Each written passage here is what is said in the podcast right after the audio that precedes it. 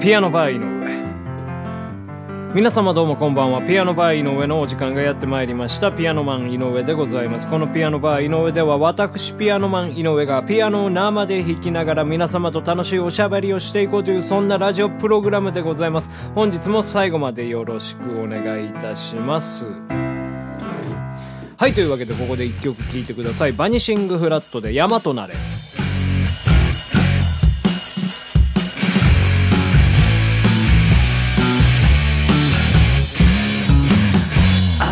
とは山となれ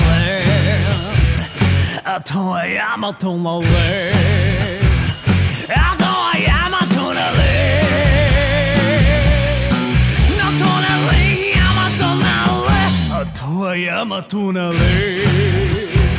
あとは山となれあとは山と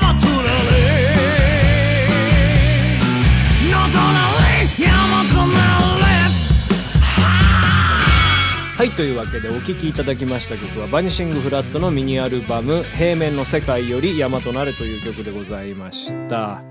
はいというわけで本日はこちらのコーナー参りましょう。連続ピアノバー小説。はいというわけでね、えー月曜日にねコーナー戻ってまいりましたけどもね。こちらのコーナーでは私ピアノマン井上が、えーラジオドラマを作って放送しております。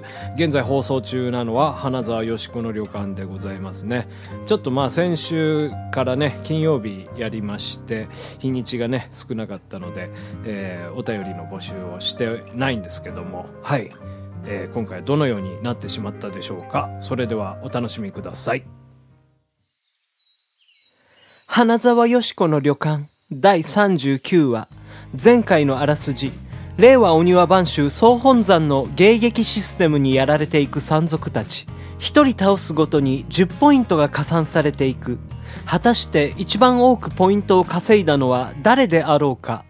総本山の迎撃システムは凄まじいものであった。100はいたであろう山賊の大軍も残すところわずかとなってしまった。臆病な山賊どもは迎撃システムに恐れをなして交代してしまったな。あ、見てください。残党どもが洞窟の入り口へ逃げていきますよ。そうはさせん。やんべえは洞窟内に催涙ガスを充満させます。ヤンベイが席を立ち、催涙ガス注入のスイッチに手をかけようとしたその時であった。な、なんだ？洞窟内に逃げたと思った山賊たちが、今度は慌てて引き返してきたぞ。何やら様子がおかしいな。洞窟入り口付近の映像と音声をモニターに映します。洞窟から慌てて戻ってくる山賊たちの一番後方から、大柄の男が顔を出した。お前ら何を逃げ出してるかミーは撤退の命令なんぞ出してないあるよ敵前逃亡は重罪すなわち首ちょんぱねどうやらあやつがこの部隊の指揮官のようじゃな。今までの増票とは一味違う、まがまがしいオーラをまとっておる。し、しかし、スペード隊長殿、こ、この庭に仕掛けられている強力なトラップでは近づくことはできず、我々はなすすべもありません。うんスペードと呼ばれた大男は、口答えをした山賊の首を片手で掴み持ち上げた。よく見るあるよだんだんと近づいているじゃないかこの無数の死体を避けて通ればトラップにはかからんもう少しであの建物に入れるねスペードの言う通り、残りのトラップはごくわずかであり、山賊たちが建物の近くまで迫っていたのは事実であった。皆の者聞くよろしい今から残されたこの10人で縦一列になってこの死体を避け建物を目指すよえー、そ、そんな。それともミーにここで今殺される方がいいというのかなに運が良ければトラップを踏まずに全員助かるよ。このまま逃げ帰ったとあればミーが山賊王空母様に殺されてしまうからね。何？空母だと？ま、まゆみさん、奴の言った空母ってやつのこと知ってるのかい？あ、ああ、空母は、昔、オラの、オラの、旦那だった男だ。な、なんだって？野沢空母。噂では聞いたことがある。確か、ビッグダディ海賊団のナンバー2だった男。戦闘力だけ取れば、あのビッグダディにも勝っていたと言われる剛腕の持ち主と聞く。で、でも、北海道でビッグダディと戦った時、そんな奴はいなかったですよね。まゆみさん。ああ、確かにあいつはそこにはいなかった。けどな、オラがチャゲマツ、おめえらに協力してビッグダディ海賊団と戦った本当の理由はな、空母に会うためだったんだ。オラはな、あいつをずっと探していたんだ。ど、どういうことですか？元旦那って、一体何があったんですか？あれはまだオラが残尿館で仲居をやっていた頃の話だ。そこに客としてたまたま泊まりに来た男が野沢空吾。オラと空吾は意気投合し、一夜にして恋に落ちた。そして二人は結婚した。おおなんだか久しぶりにロマンティックな展開だ。そもそも花沢よしこの旅館ってラブロマンスだったよね。というか、よしこちゃんも旅館も最近出番がないけど、話続けっぞ。あどうぞどうぞ結婚したはいいが、空母はろくに働きもせず、オラの稼いだ金をパチンコや競馬に注ぎ込むありさま。うん、最低な旦那だな。それでもオラはあいつのことが好きだったんだ。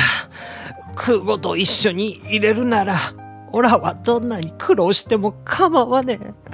空母も私のこと愛してるって毎日言ってくれたのよ。それだけで幸せだった。まゆみさん、口調が女の子に。せやけど、あいつほんまは別に女がおったんよ。海賊の女が。あいつは海賊の夏休み期間中にたまたま寄った残尿感で私の心につけ入って女心をズタボロにしていったんよ。スーパー最悪人よ。おい、スペードたちが迫ってきているぞ。あ、トラップにかかった。えい。ヤンベ10ポイントあいつは夏休みが終わると私のこと捨てて海に戻っていった。私は裏切られたんよ。まゆみさん。まゆみさん。えい。ヤンベ10ポイント次回へ続く花沢よしこの旅館作ピアノマン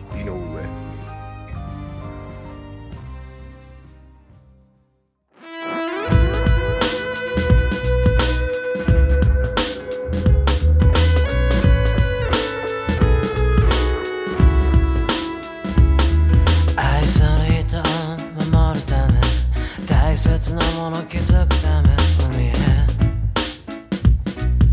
出たのね嵐の中で戦って突風の中生き延びてここへ来たのねこの港はいいところよ朝日が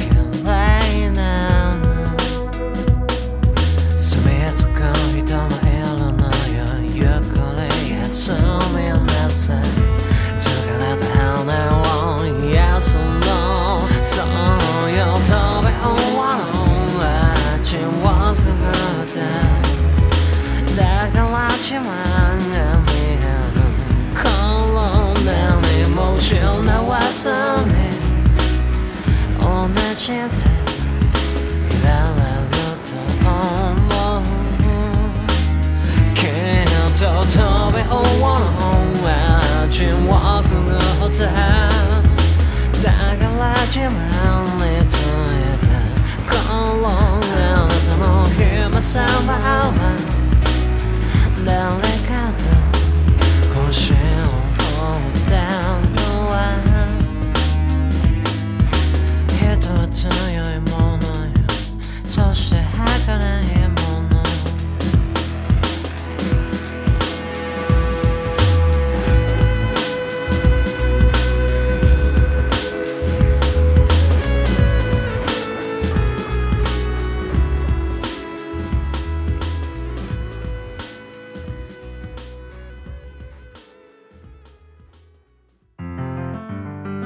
ピアノバー井上そろそろお別れのお時間でございます。はいというわけで本日は花沢よし子の旅館第39話ねお届けいたしましたけどもね。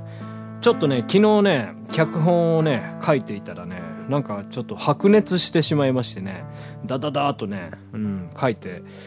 そしたらえらくね長くなってしまいましたんでね。途中で、まあ、今日半分ぐらい切ってですね、えーまた次回にね、えー続けたいなというふうに思い思いますんでちょっと今回も、えーお便りの募集の方はね、えーしておりません。はい。というかもうほとんどお便り来てない状況なんですけどまあそれはそれでね、はい、もう勝手に僕は話作れるんでもう募集しなくてもいいかなってねぶっちゃけ思ってたりするんですけどね。はい。というわけでねまあ引き続きまあななんか思いついたら送ってください。まああの採用しないかもしれませんけど。はい。というわけでねえーというわけでまた明日お会いできれば幸いでございます。明日はねちょっとまた新コーナー始まりますんでねお楽しみにしといてください。それではまた明日お会いいたしましょう。さようなら。ピアノバー井上でした。ピアノバー井上